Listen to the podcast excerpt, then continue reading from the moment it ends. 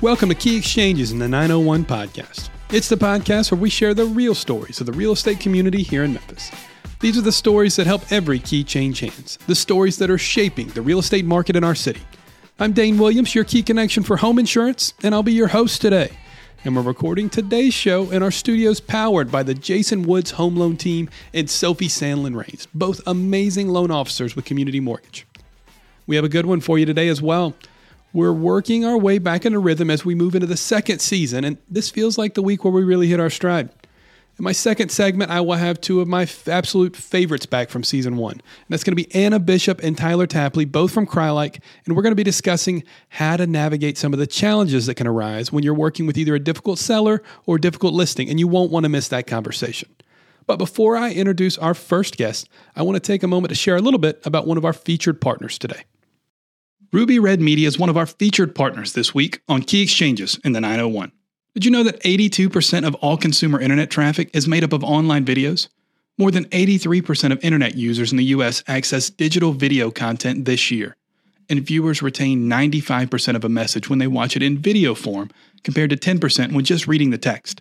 All that said, if you're not utilizing video as a way to sell your real estate business, then you're missing the mark. Once you've settled on that, then the only choice to make is to call John Arroyo with Ruby Red Media. Whether it's branding videos or micro content for social media, or cinematic walkthroughs and photos for your next listing, there's no one better than John and his team at Ruby Red Media. A lot of you may have seen some of my earlier videos that I personally made when I was getting started in the real estate industry back in the day. But when it came time for me to partner with a video pro to make content for the podcast, there's no other option to consider other than Ruby Red Media. I know there's someone out there thinking I'd look ridiculous on video. I hate the sound of my voice. I don't even know what I'd say. And I can tell you from firsthand experience and the testimonials of countless others that the team at Ruby Red will make the entire experience comfortable and enjoyable. And they're going to make sure that you're putting your best foot forward in your next video project. When we know the industry is heading a direction now, you can make that decision today to get out ahead of it and be one of the ones leading, or be left playing catch up to your competitors down the road. If you'd like to check out some of their work, head to Instagram and search for at John Ruby Red Media. That's John J O H N Ruby Red Media. Or you can go to their website at rubyredmedia.com. And if you're ready to start the ball rolling, you can email him directly at john at rubyredmedia.com and start the conversation. Ruby Red Media does phenomenal work, and they are someone that I'm incredibly proud to have as a featured partner on Key Exchanges in the 901. My first guest. Well, this first guest has one of the more impressive reputations in the entire Memphis real estate community. He is a lifelong Memphian, aside from a, a, brief sabbatical where he was gone for college, but he thoroughly enjoys being an ambassador for the city he loves so much and getting to share some of the amazing parts with people that haven't yet experienced it. He has 11 years in the business and he is a broker and co owner of one of the hottest new brokerages in the entire city in Ware Jones Realtors. He is the husband to Elizabeth, the dad to Bennett and Court. He is a remarkable human being and someone that I'm fired up to talk to today. Without any further ado, it is my profound honor and great privilege to welcome Mr. Worth Jones onto Key Exchanges in the 901. Thanks for coming on the show, Worth. Thanks, Dane. It's great to be here. And Thanks I, for having me. I am excited to be here, but I, you know, I start every interview off the same way. I got to figure out how the heck did we get here. So I need you to hop in the Wayback Machine with me. We're going 11 years ago. I'm going to figure out how did you get into real estate? Oh man, um, kind of a wild ride. You know, um, I graduated from college, moved back to Memphis, was very eager to come back. Worked in institutional bond sales for about five years. Um, left that, ran a nonprofit for a couple of years. Um, kind of the tail end of that, my father was. Uh, uh, had a stroke, and so I left that. Helped him in his business, which is a kind of a niche recycling business, and and the Great Recession wiped his company out, unfortunately. And so um, I was unemployed for about a year and a half and really did a lot of soul searching during that time. Uh, also, during that time, my sister was um, uh, battling cancer and mm. uh, just a lot of things were happening. And, um, you know, just was praying, like, you know, what am I, what, I, what am I supposed to be doing? And I remembered, um, having a lot of conversations with people who were wanting to help me, but they always had the same question. And the question was, well, you know, what do you want to do? Um, and uh, I didn't know. I didn't really have an answer, and um, so during that time, I kind of found out about a business that was for sale. I've got some investors together, and we were going to buy this business, and I was very excited about it. And it uh, kind of fell through at the ninth hour, and um, I decided, you know, what about that business got me really excited? You know, what what were some things that I was really looking forward to, and just from a thirty thousand foot perspective, I started kind of writing down and journaling some of the things that I saw. Um, and real estate had been a kind of a hobby of mine. And so um, through a lot of prayer and a lot of uh, just thinking about these things uh, led me to real estate. And I remember calling Robert Taylor, who was a great friend, mentor of mine when I was younger. His son was a good friend growing up, and I called Robert, and he's since passed away, but but uh, just a icon in the Memphis real estate community, and I asked Robert, you know, what do you what do you think? And and um, he said, you know, it's a pretty tough time to be in real estate. But this was 2011. Yeah, this was 2010. Okay. So he said it's you know a pretty tough time, but um, I'll be happy to you know get you an interview with Joel here at Hobson. That's where uh, Robert was, and and so I met with Joel and um, got my license and got started. Yeah, and May of, May of 2011. Things yeah. have gone pretty well for you. It seems like with the uh, the buying and selling since then, career seems to be going well, and uh, things things going really well. Um, I know you know people talk about it you know, Worth loves the city, just the the way Memphis is and the grit and the soul and all these things. Uh, what was uh, what was life like growing up for you that kind of shaped you into this person that has such love for the city? Yeah, that's a great question. I, I do love the city. I think the city right now in 2022 has so much positive things happening, so much life and energy. I just, to me, and I've been a lifelong Memphian with the four year college sabbatical, but I think the city is really just in the best spot that I can recall. But my life growing up in the city was a little bit different. Um, we, I grew up in a late 1800s farmhouse in East Memphis. Uh, parents divorced when I was young. Um, there was a, a, when my parents bought this house I think I was about one one year old, and there was a gentleman who lived in the like this back house behind ours who who you know we sort of inherited with the property. And it was just kind of a fun and different way to grow up. I mean i think my childhood on cherry road was a little bit different than than a lot of uh, a lot of people. It was a different experience um, but I love that house and um, had just incredible memories there. And then we moved into a, a, a townhome, um, and that we were there until I graduated from college and moved away. And then my mom, after high school graduation, moved back to her hometown of Columbus, Mississippi. And uh, so it was kind of weird coming back to Memphis in college because I didn't really have a a place to land. You know, yeah. I kind of would uh, bunk in with some friends and grew up with a lot of really close, good friends, and their parents were mentors of mine, and and uh, so I always had a place to to come home to the city. But Memphis has always been home for me, and certainly where I was very excited to move back to. You know, after after graduating college, so it was a little bit different growing up in the city. Um, just with with a lot of different dynamics there attached to that house, but a lot of fun. It was uh, really it was a good childhood. yeah. yeah. Well, I think one of the things that's been fairly prevalent over the last few years has been the rise of so many just locally founded brokerages that are really making waves in our industry. Uh, with the the volume of production that's being put up by some of these new shops is, is incredibly impressive. I can't talk about impressive new brokerages without mentioning your firm, Ware Jones. You guys are killing it. Uh, and uh, you founded it with your friend, your partner, William Ware, within the last year ish, right? Yeah, so we started Ware Jones officially in December of 2021. So really, just about five months. Really, what was it that uh, made you guys say, "Hey, this is something we want to do"? I come from a long line of small business owners. My uh, grandfathers on both sides had businesses. My father had a business, and I knew at one point I would kind of want to want to do this. And um, William and I started talking last fall um, just about you know what what a company would look like if we were ever to do it, and we just kind of started dreaming, and then we we kind of decided to make a go of it. You know, so. Uh, you know, I, I, found it incredibly impressive the way that you guys have presented yourself and your brokerage from day one. Uh, I mean, the name, the logo on point from the second I found out you existed, and colors and branding, everything looks great. And the roster of agents that you have is just littered with rock stars. Um, it, it is so so impressive. How much prep, how much energy went into kind of being ready for day one? Is it something where you guys are wired to be just hyper prepared, or just kind of fall into place?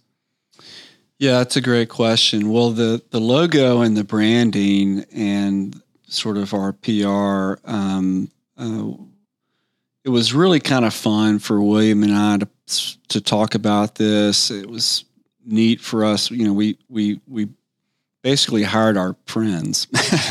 you know, he had a really close relationship at Harvest Creative. I had a really close relationship at Sullivan Branding. Uh, Brian Sullivan is a very good friend, and um, and so it was really really neat. And we have kind of been intentional just about um, uh, working with friendships. I mean, you know, kind of one thing that I've sort of discovered in this process is that when you're hiring a company, I mean, when you're starting a company, you get the opportunity to um, kind of lean on some really close relationships that maybe you wouldn't be able to otherwise. And so, mm-hmm. Harvest Creative um, just knocked it out of the park with the logo and the color scheme and the and the branding.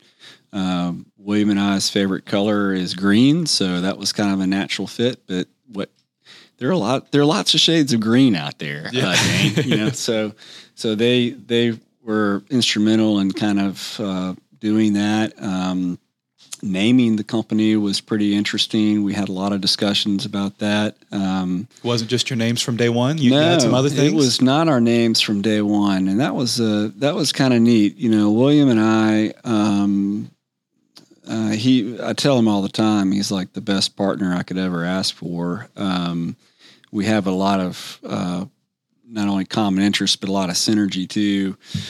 And um, both both he and I wanted.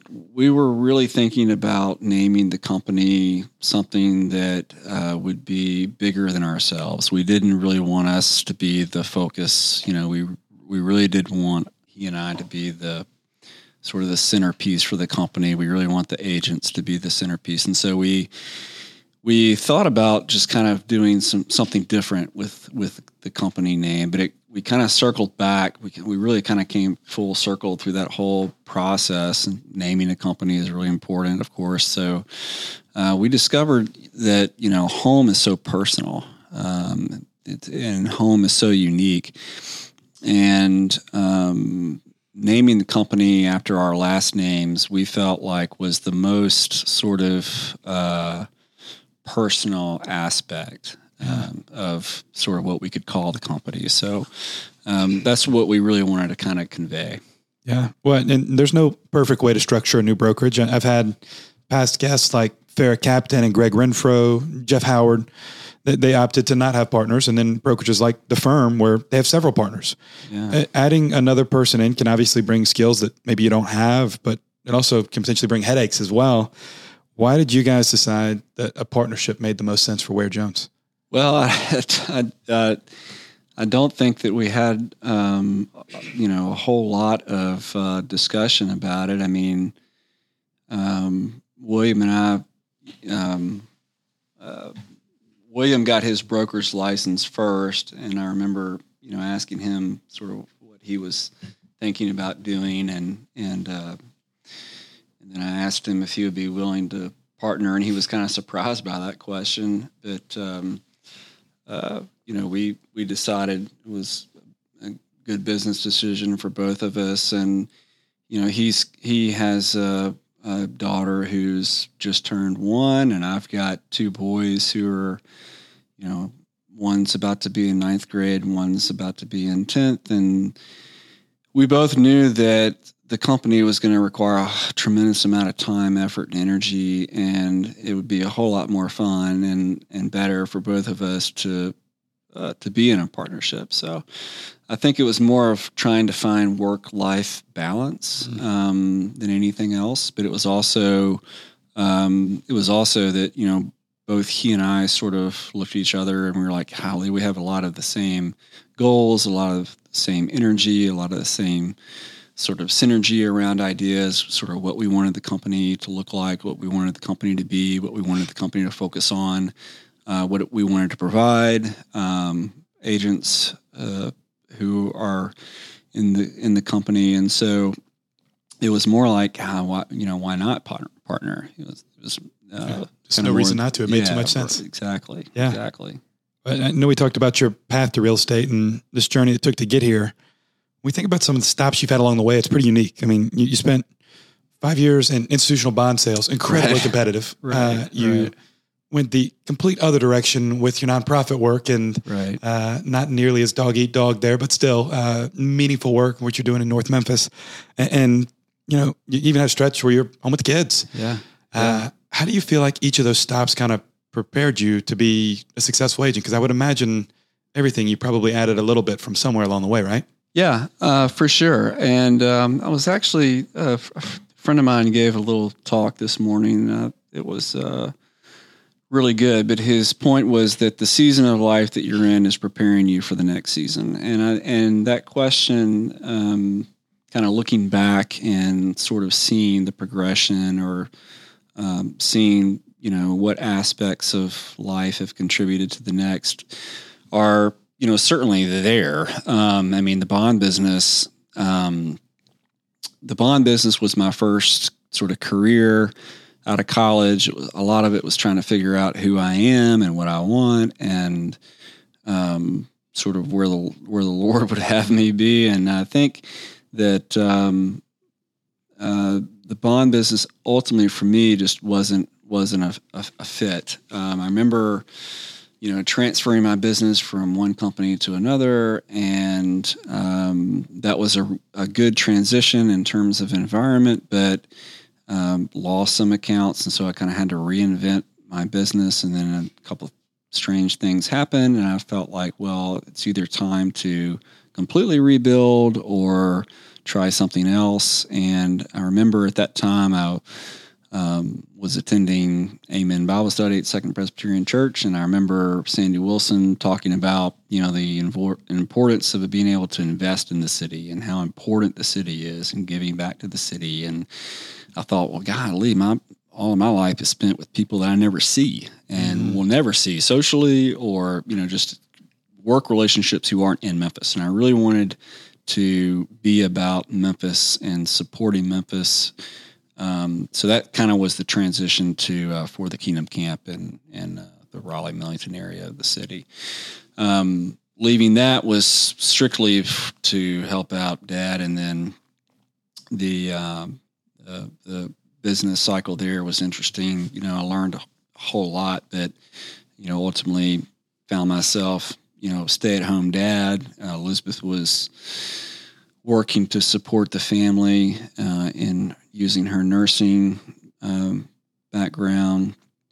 But I would never trade that time either. I mean, I, you know, being at home with the boys was was tough, but uh, it was really really sweet time too, and certainly you can't get that back. So, you know, every sort of stop along the way that brought me here has had its lessons. It's it's you know its life pieces in it that certainly were I think, preparing me um, for something. And then I think, you know, probably the base of all of that was when I, you know, decided that residential real estate was going to, you know, be, you know, where I should be or what I wanted to be too. But, you know, it, it, it didn't, it didn't matter as much anymore. Like I just, I got into the business, not really caring so much about how successful I was going to be. It was more like, this is what I want to do. And I'm going to ride this out, you know, whether it's, you know, great or not. Yeah. that makes sense. No, that's good, man. I know I've heard you talk about one of the favorite things you get to do as a realtor is being an ambassador for the city. Uh, practically speaking, what does that look like in your life and business? Yeah, so um, you know, one of the favorite things I get to do is is introduce new people to the city of Memphis, and it's um, it's a lot of fun. Uh, really enjoy it. Um, work with several companies who are recruiting people to Memphis, and it's such a it's such an honor to uh, get to meet someone who has never really been exposed to the city. You know, they, someone told me I was taking them around the city just a couple weeks ago, and they said, "You know, Worth, if you Google Memphis, it's not all that great." And I said, "Well, hold on a second. I, I, haven't I haven't Googled Memphis personally in a long time. I have no idea what Google says about Memphis, but this is what Memphis is." And so you're driving around, you know, you're driving around the city, and you're showing them Harbortown, and you're showing them downtown and the Forum and Beale Street and Orpheum and South Bluffs and um, South Main District and the uh, you know all the cool restaurants, the National Civil Rights Museum, which is a huge treasure for the city, and then you get into Midtown and you're showing them Central Gardens and uh, Theater, and uh, you're showing them. Uh, you know all the art that we have here that's incredible. And then you're showing them the levitt shell and the zoo and the brooks and you get into east memphis and you're showing them all these awesome neighborhoods and these you know different parts of the city which are so impressive. And you know i mean just the whole city. And what i what i try to stress to people is that memphis is so diverse. There's there there is a place for everyone to fit in mm. Memphis, mm. and I think that's really unique. Um, and uh, you know, usually when people are driving around with me, we're in the car for probably three or four hours, and every time they are blown away by what they see, and they're they they usually say, "I can't believe how big the city is. I can't believe how green it is. I can't believe how pretty it is. I can't believe the architecture. I can't believe all that's going on here. I had no idea." Yeah. So that's always a lot of fun. When you just get open people's eyes to that, I think that's that's that's an awesome thing for yeah. sure. You and I had an interesting discussion earlier, just a probably a blind spot for me in my world of insurance, and maybe I didn't realize it, right, but one of the things we've always done for our referral partners is whenever there's a new home purchase that's going on and we get looped in on it, if there's been claims within the past handful of years, we're going to find that in our process and say, hey, you know, just so you know, you may want to ask about this water thing that's happening. Uh, you're saying that uh, agents don't frequently get that information from the insurance agents that they're uh, referring. Is that true statement? Yeah, yeah, I would say so. You know, I mean, I think the report that you're referring to is uh, what is the what is the clue name? Report. Clue the, report. The clue report. Yeah. yeah. So the you know that was just something I found out a few years ago. Really. Yeah. So um, yeah, it's I would love to see that. love to see that more. Yeah, well, it's it's uh it's not something that's incredibly you know sexy to look at, but it's something to where as as an insurance agent that's you know invested in your partners and just making sure that hey, this is something where even if this is a concerning thing as we're buying this, we'd rather know about it because we may need to go buy another house. And right, it's uh, right for some insurance people, it's it's tough to see past that sale. But for us, we want to make sure that we are being a good partner and and yeah. investing in that relationship because if it doesn't work out with this one, you know, it's good for the homeowner to to not have to deal with that, and instead we can move yeah. on to the next thing and and still be there for the next referral. So, right, right, for sure. I want to change gears there a bit. I know we've talked about uh, your business a good bit talk about you as a person. Uh, yeah. Any uh, any interesting side jobs or, or uh, past jobs that you've had, side hustles along the way? Uh, the uh, the my favorite past job. I was a summer camp counselor at Camp Sea Gull, and I was a sailing counselor, and that was all. I loved to sail. Loved to sail. Really? Yeah, yeah, and that was a, that was a blast. I got to teach the older kids lightning training. So so they you know at this camp, you kind of graduate to the Lightning sailboat, which is a racing sailboat with a main and a jib, and and uh, it's kind of like the Top Gun of uh, the sailing camp, and it was kind of fun to be the instructor there. So significantly softer than Top Gun, but I do understand yeah, yeah, yeah, your point. Okay, right, right, uh, right, I'm kidding. I'm. It's uh, That, that seems like a good time and an interesting thing that I don't know anybody that does sailing. So that's uh, a unique thing to have had in your past. Not a lot of sailors in Memphis, but No. there is a sailing club that you know they, they sail on Arkabutla Lake. But uh, yeah, it's it, I love sailing. It's a lot of fun. That's awesome. Uh, when you're not selling real estate, any uh, any interesting hobbies or skills? You know, when I'm not when I'm when I'm not working, I'm trying to be with my family. That's that's really the that's really where it uh, where where it is for me. And we're you know we love the lake, but we love the outdoors. Uh, both of my boys are involved in Boy Scouts, and I love being an adult leader there with their troop and spend a lot of time there. Yeah. That's cool. Most awkward thing that happens to you on a regular basis? I don't know if I'm being honked at, but there's a lot of honking on the road going on around me. So I, I don't know if it's me. I hope it's not. I always, you know, whenever I hear someone honking, I'm like looking around saying, oh, what have I done? But I don't know. That it, it happens more than I'd like for it to. And it, So I, I, I don't I don't imagine Memphis as a very noisy town with the honking. right. I'm, I'm thinking this may be a you thing, man. I don't 'cause know, you know, if Elizabeth's in the car, it's definitely uh, something I've done. I'm sure. So. That's uh, so, that's so funny. Uh, what's the favorite trip that you've taken, or one that you're still hoping to take? Uh, so last summer, I took my older son to Philmont Scout Ranch, and we uh, it's a Boy Scout uh, ranch in New Mexico. We backpacked for I don't know about uh, hundred miles, and I'm taking Bennett, my younger son, back this summer. So we're really That's looking cool. forward to that. Yeah, That's really Yeah, cool. Yeah. Uh, weirdest thing that's happened to you in real estate? Uh, so this was probably like early on, but I remember, um, you know, er, sort of early on in my career, I was, you know, very eager to host open houses. Um, I would host open houses for other agents, just kind of, I think activity begets activity. And so I was trying to stay busy, do a lot of open houses. And I remember showing up to this open house, you know, a little bit early, trying to get it ready, you know, and uh, there's a dead chipmunk on the front front porch. Oh, And uh, I was like, oh my gosh. So it had been there for a while and I had to like quickly figure out what to do before all these people showed up. That's a whole thing there. that's so funny.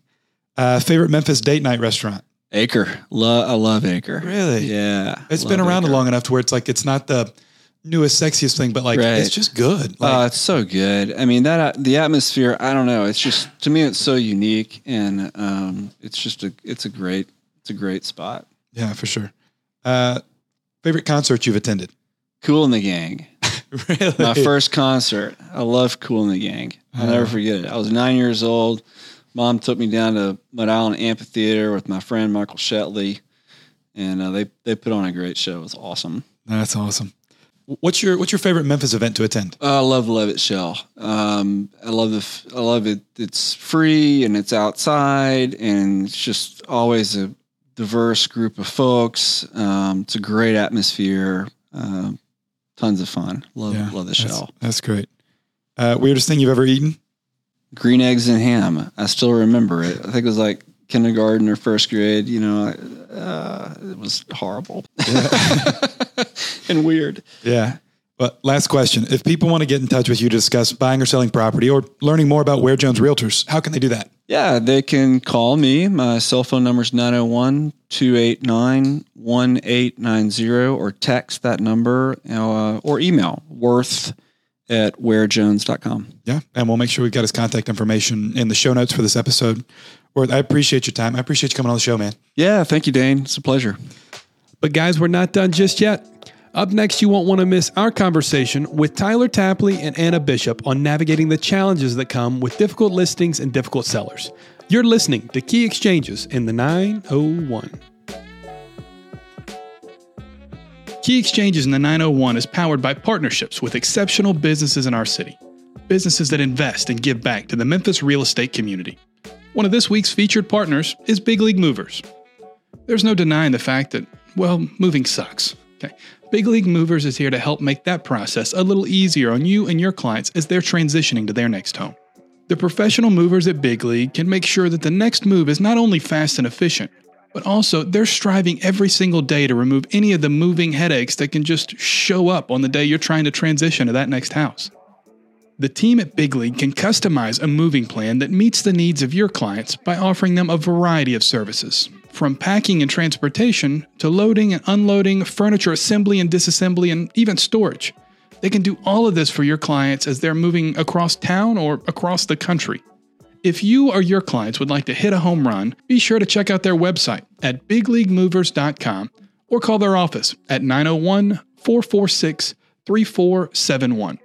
You can add your name to the list of hundreds that have left them five star Google reviews when you cross home plate after using Big League Movers.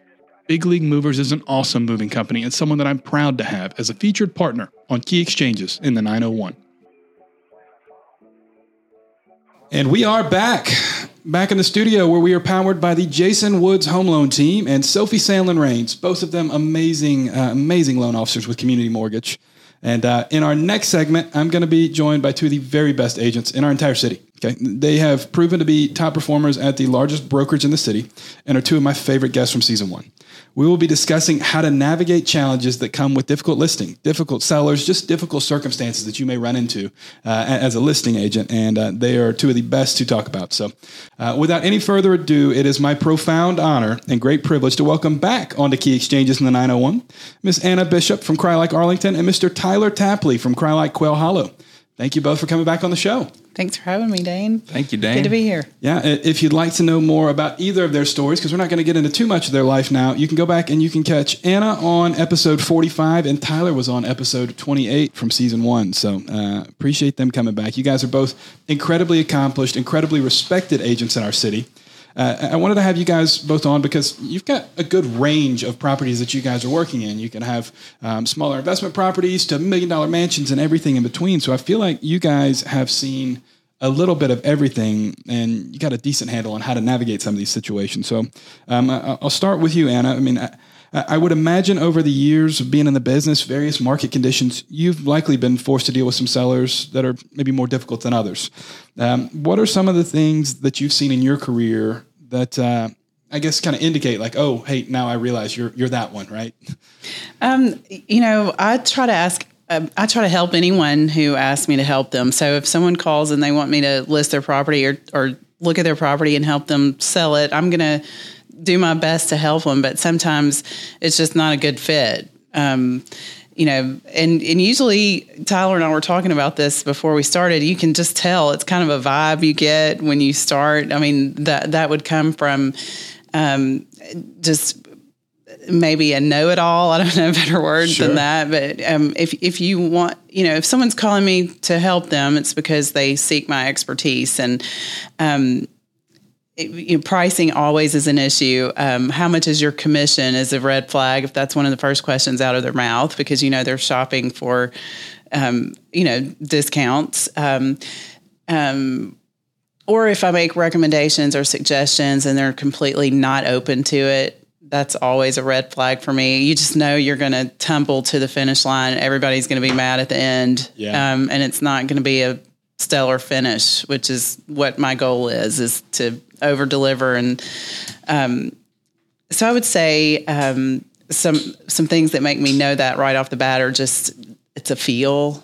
Yeah, um, just kind of get a gut feeling about it. Uh, Tyler, do you have anything that jumps out at you whenever you're like, "Hey, this this is not maybe the best fit for me"? So, absolutely, the listing consultation is really an interview for both parties. It's for us as agents, and it's us listening to what the seller has to say, what their timing is, what their motivation is.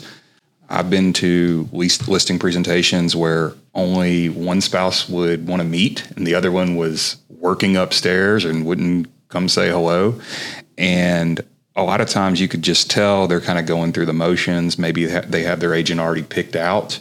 Maybe they're just trying to get some free information. Mm-hmm. Um, I don't think most most sellers aren't quote unquote difficult uh, Anna is correct. You you can just tell it is a vibe. That's a perfect word for it. You when they don't care to listen to you, listen to the process or you know your sales method, and they just want to know what is you know what is the commission. You can just tell they're not. It's probably not going to be the right fit, and if it's not the right fit, it just doesn't make sense to take it on. Yeah, well, Tyler, following up on that, I mean, sometimes it's not necessarily the seller. They may have a heart of gold here, but sometimes it's the listing itself. Um, what are some of the things that you say, hey, red flag on this house? There's something goofy here, and this is going to be a pain in my neck trying to sell this thing? So that is the most likely outcome. Typically, the sellers are understanding. They may have had uh, a physical issue. Maybe they've been sick or injured, and they just can't maintain the house. And that's when you really feel for them because they want to do right. They're they're ethical and they're reasonable. They just maybe they don't have the money to do it. Uh, I think the first thing is you listen to them. We look at we obviously look at the house. We go there. We're looking. Does it have rotted wood? Does it have cracked windows? Does it those smell? things. Yes, odor is a big deal, and that's something we can fix. That's the wonderful thing. Some of these things you can fix. What does fix odor look like? how, how do how do we do that? I've got little kids that are not the best at like you know potty training and whatnot. so- Febreze, Febreze. removing uh, carpet is a wonderful thing, uh, and that goes back. And I know Anna would agree with that. Goes back to feedback and listening to agents, and you know when you list a house, listening to what they're saying needs to be fixed or addressed. So But, uh, There are companies that do that. Yeah. odor removal for especially for cats and smoke. okay, that, that's that's good to know. I don't have cats or smoke though, so it's just you know crushed up goldfish in my carpet and everything else. So, um, Anna, you you guys obviously you sell a ton of houses. You do great work, and at this stage of the game, I, I would imagine there are probably some circumstances that you encounter with a seller or potential seller that you have to make a decision to where this just isn't a deal I want to work with for one reason or another. What what's that look like whenever you start to um, have that moment and kind of what triggers you to say I can't do this? Um, I always ask my sellers during the interview process, you know, what's important to you in an agent? What is it, if you hire me, what is it that, what is the outcome you want from me? What, what are the results that you want to get from me? Because I want to manage those expectations. Um, and I want to, I want to know what's expected because everyone's different. So no matter what job we have or what profession we have, their personalities. If you're dealing with people, people have personalities. So all personalities don't work well together. Um, if I know that this is just not something that I'm going to take on, I um, I'll just. I mean, I've said it doesn't happen very often. I mean, it, it, it would it would be significant for me to say.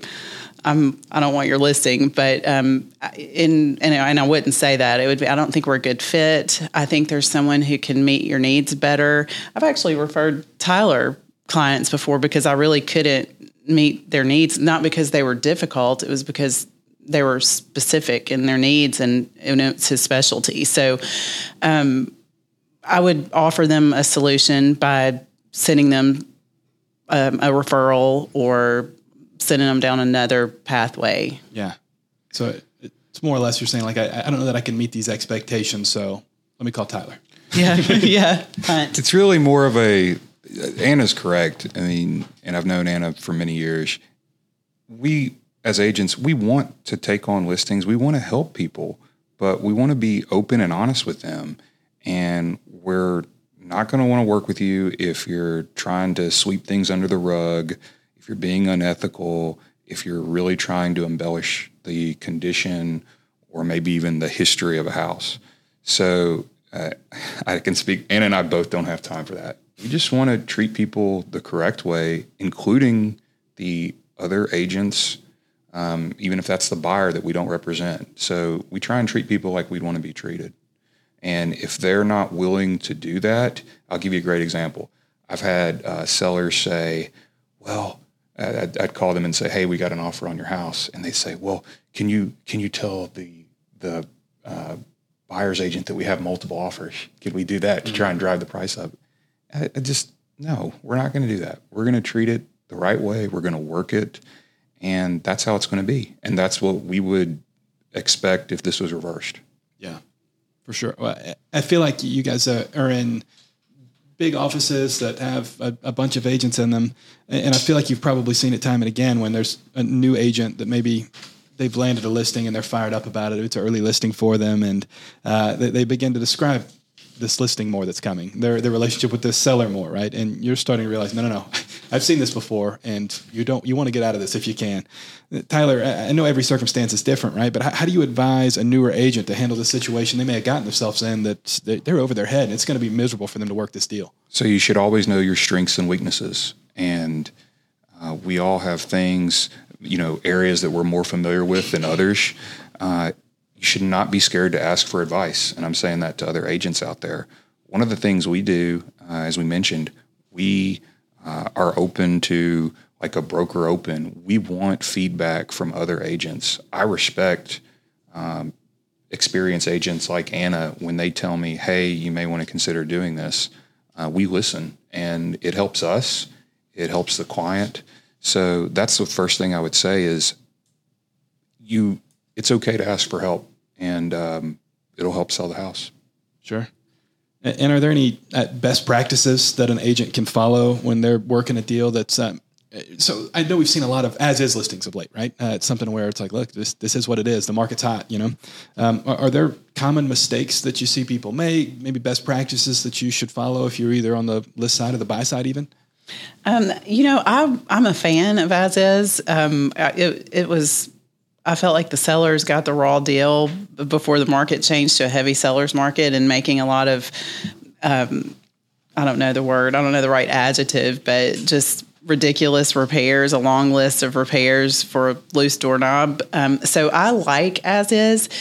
However, if you're a, I think if you're a good agent or part of my process is to make sure that even if it's an as is sell, and we know that going into it, that my sellers um, prepare for that. So they replace the rotten wood, they fix the broken windows, they get the peeling paint fixed before we go on the market as an as is. Because ultimately if i'm representing the seller it's going to cost the seller money. They're going to get less money which is my goal to sell it for the most money for them um, in the least amount of time. So um, as is would come for me after preparation, getting ready for that listing to go active. As a buyer, if you're purchasing as is, which most buyers are right now, and I represent both, I do listing, I'm about 50 50 now, and uh, list side and buy side. So, um, as a buyer, it's just important to make sure that you have a reputable home inspector.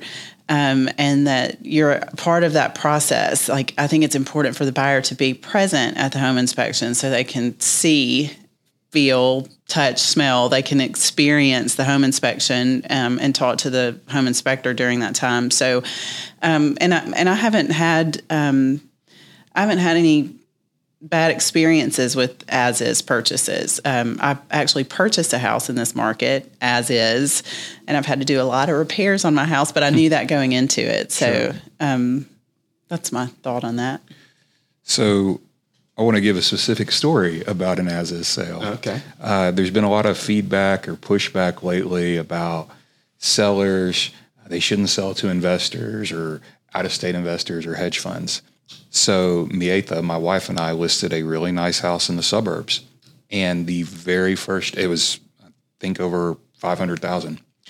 And the very first day, we get an offer from an owner occupant buyer, and the agent says, uh, it'll be as is. We won't ask for repairs. We we love the house. And my sellers say, okay, let's we can take this, but should we wait it out? What if something else comes along? And we said, no, I, I think this is a pretty serious buyer. So uh, the house was built in the early '90s. It's not brand new, but it's not terribly old. It's in a you know very popular area. So buyer does an inspection and then immediately asks for a thirty thousand dollar discount on a house that's a well maintained house. And my sellers kind of froze because the house had been on the market for 24 hours. So you don't know, you know, are we, you know, what is the real interest level on this? The house hadn't been on the market for 30 days, 60 days, et cetera. So we uh, terminated that deal, relisted it. Unfortunately, we actually did sell it to a hedge fund who did not ask for repairs, paid cash, closed, and it was a much higher net.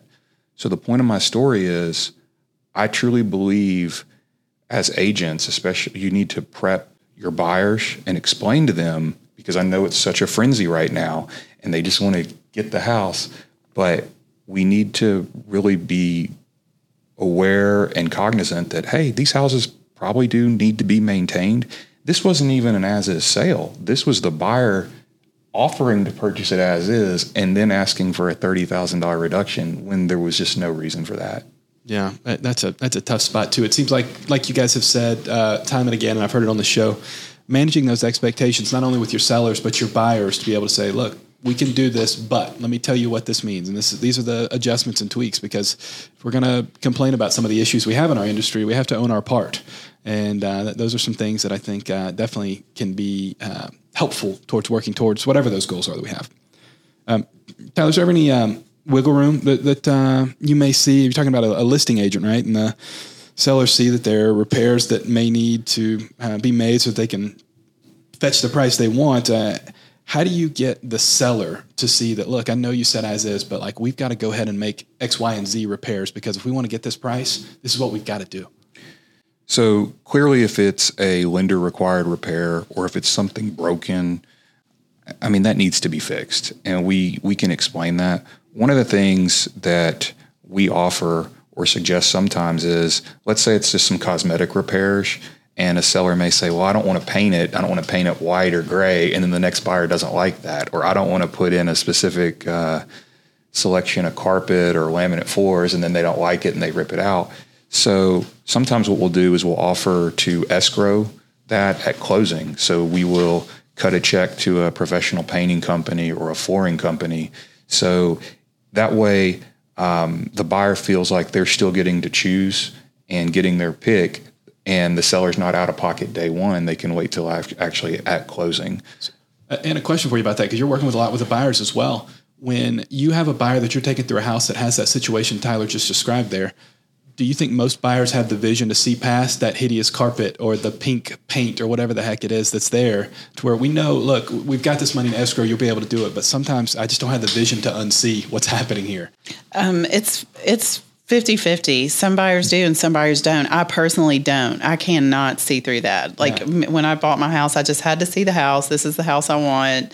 I would not have been able to see through purple carpet and blue walls yeah. um, in the same room. Um, but some people have great visions and can knock down walls in their mind and move doors and move windows, and, and it's they're not scared of that. They're not afraid to contract the work. So it really just depends on who your buyers are. And I have both. I'm always in awe of the the ones who go in with visions and then I go back to their house and it looks like a totally different space. Um, so I find that that they're both. Uh, you know, a lot of um, we read about a lot of uh, younger home buyers now want homes that are move in ready, that have already been updated, that already have the new paint, that already have the new flooring. Um, and that's really true. I find that to be true a lot of times, but just as much, I find it where people are not afraid to do that. Do you, what about you, Tyler? Don't you think you get both? I think right now it's also hard to get contractors to physically make the repairs yeah. or go out there and give an estimate. We've all heard about um, I've had two or three contractors and then they don't follow up and give a bid. So it is really difficult right now. And it's hard because you need you can't really wait till it goes under contract to do that because time kills deals and there's inspection periods, et cetera. So uh, Anna's right. You have to really address this up front, like at the listing uh, consultation. Yeah. Mm-hmm and uh, oftentimes a, a, difficult seller, there's some sort of motivator. Usually, it's caused things to be a little more challenging, right? Uh, sometimes it's a money issue, and we've got to get every penny out of this house. Uh, other times, it may just be they don't have the desire to sell or desire to put in any additional work that's going to inconvenience them. When you're going through your listing presentation, trying to see does this make sense? How do you identify? Look, this is the pain point they have. This is the reason why they're being difficult, and this is how we can potentially navigate that. I just find it's best, um, in my experience, to ask the you know ask the questions, ask the direct questions. Are if you were to list your house, what is your timeline? When do you want to list your house? Because it's fine if it's six months or a year from now. I work with people for six months to a year um, to to get ready. You know, waiting on follow up, and I devise a plan um, for how much follow up and what needs to be done, a timeline. I mean, I've got a listing currently that I'm listing that I've been working with them for a year. So a year ago, we're thinking about selling, but not right now. The time is not right. I just went to a listing appointment last week. She wants to sell. We're going to list in March, um, but there are things to do between now and March. Um, so just like you said, when you hit, you know, key word is what is your motivator? So um, obviously, if it's a death and someone has to downsize, that's going to be pretty quick. If it's someone who just is thinking about moving to the country but have mm-hmm. to find their dream house, which is a Needle a pink house sometimes. on a lake with two swans, then it might take me a minute to Yeah. help you find that. But um, just asking the direct questions, making sure you're on the same page. Again, asking what's expected of me. How can I best help you? Um, those questions I find are helpful to, to make sure you're both on the same page and not wasting time because there may be one person who's not quite ready to sell, but there are three more who are ready to sell. And so I want to make sure that I'm putting my time and effort and energy in the right place at the right time. I think one thing I would I've noticed as well, uh, because we have gone to several listing appointments, we haven't had difficult sellers. The difficulty is them finding something that they will move into next. So a move up buyer. So they love the value we give them. We say, hey, your house is now worth, you know, XYZ more than what you paid for it. And but we'll say to them, where are you trying to move? Yeah. And if they don't, because of the lack of inventory, if they don't like what's on the market, um, or they're afraid that they'll sell their house and sell it at a really fair price to them or an, acceptable price, but they won't find anywhere to go. So we've actually seen several recently where people have opted, unfortunately, to stay where they're at as opposed to moving because they're just not agreeable to what's on the market. Yeah, that's a tough spot for sure. We know there are a ton of great co-op agents in the city, and we're all just doing our best here. But if you're the listing agent with a, a difficult seller, difficult listing, whatever it may be, how do you communicate that with the buyer's agent while still representing your client well? I mean, you've obviously got a responsibility to make sure you're taking care of your client, but also you're working a deal with somebody that you're obviously trying to do the right thing and not mislead anybody. I, I open this up to either of you guys. I mean, how do you work as a good co-op agent while still serving your client well, your client well? I, I, I think I'm an open book. It's it's actually not that difficult to me. Um, like we said before, I've seen sellers that have had like a physical handicap or they're they've had just a life issue, and many times buyers and agents are understandable about that. You know, we're not going to hide anything. We're going to just be open and honest with them. Um, if it's been a death or if they're just relocating to another city, we just tell people, and that's how we want to be treated as well. Like, I don't want a buyer to write an offer that's not contingent on them selling a house. They really are selling a house, so you just need to be straight up on everything. And it, it's it's like any negotiation. You address it up front. Uh, we both talk about it, and it'll work itself out. Anna, any uh, any thoughts on that?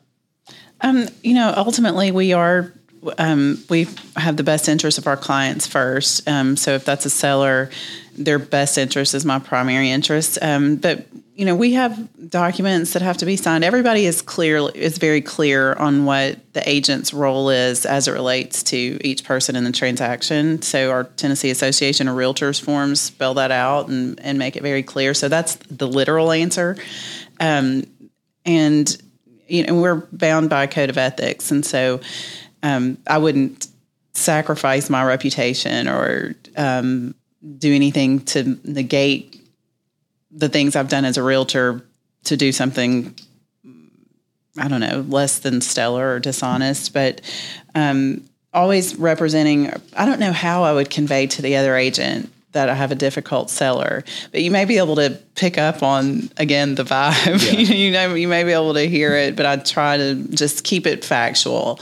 If there's if there is um, something that has to be disclosed, I'm going to disclose it. Um, if there's a defect.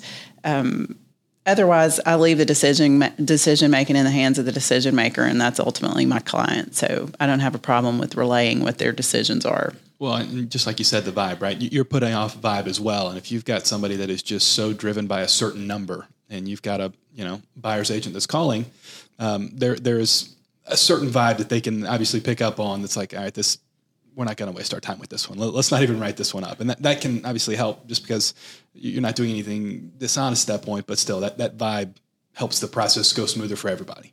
Sometimes the seller is just not that motivated. Yep. What we mentioned earlier, uh, they want to sell their house. Maybe they just haven't found the, the the perfect house for them. So sometimes they're just kind of dead set on a number, or what you know that list price number. And I don't think that's wrong to explain that to the other agent and just say, hey, they're not wanting to make repairs. They really do want this price, and if they don't get it, they're probably content with just staying where they're at.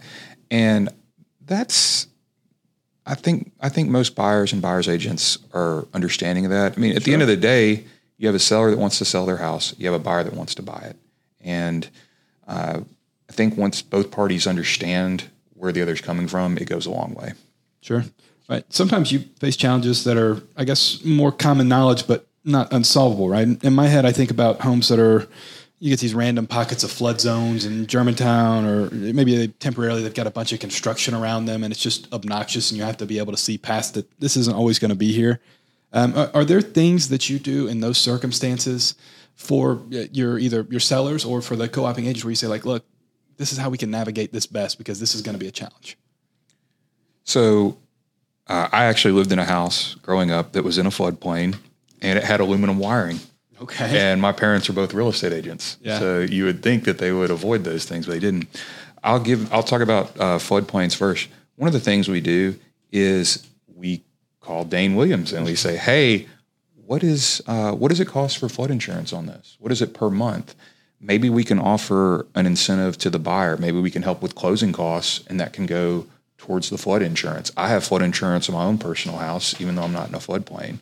Uh, as far as aluminum wiring, because there are many houses that have that, uh, we can sometimes get a quote from an electrician and say, hey, what would it cost to rewire this whole house or pigtail it or whatever it is? So we address it up front and we share that with the buyer's agent because we know that they're going to probably bring it up as well. Sure. So why don't we just be proactive and have that and that way we can share it. It's it's not like you're going to get to the you know end and they're going to be like, oh man, you didn't tell me about this. Okay, we'll still buy the house. Like no, it's going to come up. You're going to have to address it anyway. So going ahead and having that conversation on the front, it's going to save everybody time. If it's a deal breaker for them, then like it just may be a deal. It's better to have a deal breaker on day one than day thirty as you're in escrow and trying to figure it all out, right? So. Mm-hmm. Uh, as we're wrapping up here, guys, uh, I mean, do we have uh, any interesting stories when we start thinking about challenging listings, challenging sellers, whatever the situation may be over the years? Anything? I always love story time when I get you get to hear. Listen to this crazy thing that happened. So uh, I'll open the floor and uh, you guys, uh, Anna, sh- share any any interesting, challenging situations that you've had with listings over the years. I mean, I've had a lot of them. So I, I've I've I gave you some examples in our preliminary conversation, but I've sold a mobile home um, that didn't have a well. So I've sold a, a, construction that had been built for about 10 or 12 years, just unfinished construction. When I listed it, everyone in my office was like, what are you doing? There have been like five people that tried to sell that. You're never going to sell that. It, it, was pretty bad. Sold that. So I, my thought is, and I always tell this to my broker, if you know, I might as well sell it because somebody's going to sell it. Everything will sell. Um, I sold a commercial building on um, in South Memphis that had this huge rat on top of it. Oh, you may remember it had a big piece of cheese. It used to be a, a pest. Yes. Um, what am I trying to say? A pest control place. A yeah. pest control place. Yeah. So sold that. But I'll tell you, one of the biggest, um, one of the biggest things, and we haven't even talked about this, is mold. If you walk in a house and you can smell mold, it is going to be a problem until the mold is gone. Mm-hmm. You're not going to you're either not going to sell the house or you're going to do a home inspection and the mold is going to come up. If I can smell it, it's everybody can smell it. Well, I, it's the unknown with that. I can see the big rat on top of the roof. I don't know where the mold is and where it's not and if it's going to kill my kids. So That's always a challenge. That if if you walk in a house, if you're a listing agent, you walk in and it smells mildewy, that's probably mold, and it needs to be addressed. Um, I, the, my the the listing that kept me up the most nights and caused me the most stress and tears and just it was awful was a was a listing that had mold and we remediated it during the um, repair period and then when they did the final walkthrough they weren't pleased with mm. with the mold remediation and so my clients were buying another house with a very uh, agent that I have very uh, so much respect for. Um, and it was just a domino effect, and they all fell apart. Oh. And I mean, I lost years of my life on that one, and so I will never do that again. So I, I have to say, we haven't talked about it, but mold remediation. If you again, it's super important. That's a that's a big one. That that was a big challenge for me. So, so we've talked about you know addressing things up front and being honest with the other party. Uh, I've sold a house uh, involving a high profile murder where the seller was in jail. They were they were selling their house.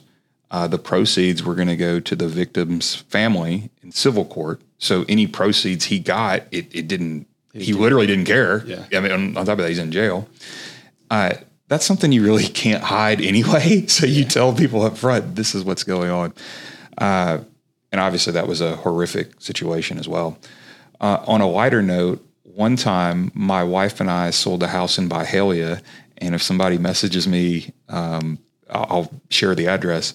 It was literally a tree house. There were two massive trees that basically were in the den and went all the way up. This is a two-story house. So on the second story, you the house was basically wrapped around two trees The trees in the like in the middle. in like the middle the trees were in the middle of the house so i mean you have insects you have sap you have all sorts of those How things does water not get in that? and they got an fha mortgage on this i mean just imagine the um, imagine just the engineer that built a house around two live trees That's wild. and yeah, I mean that that's one of those things you, you couldn't you couldn't sugarcoat it if you wanted to. So you might as well just be honest with people and say this is what this is.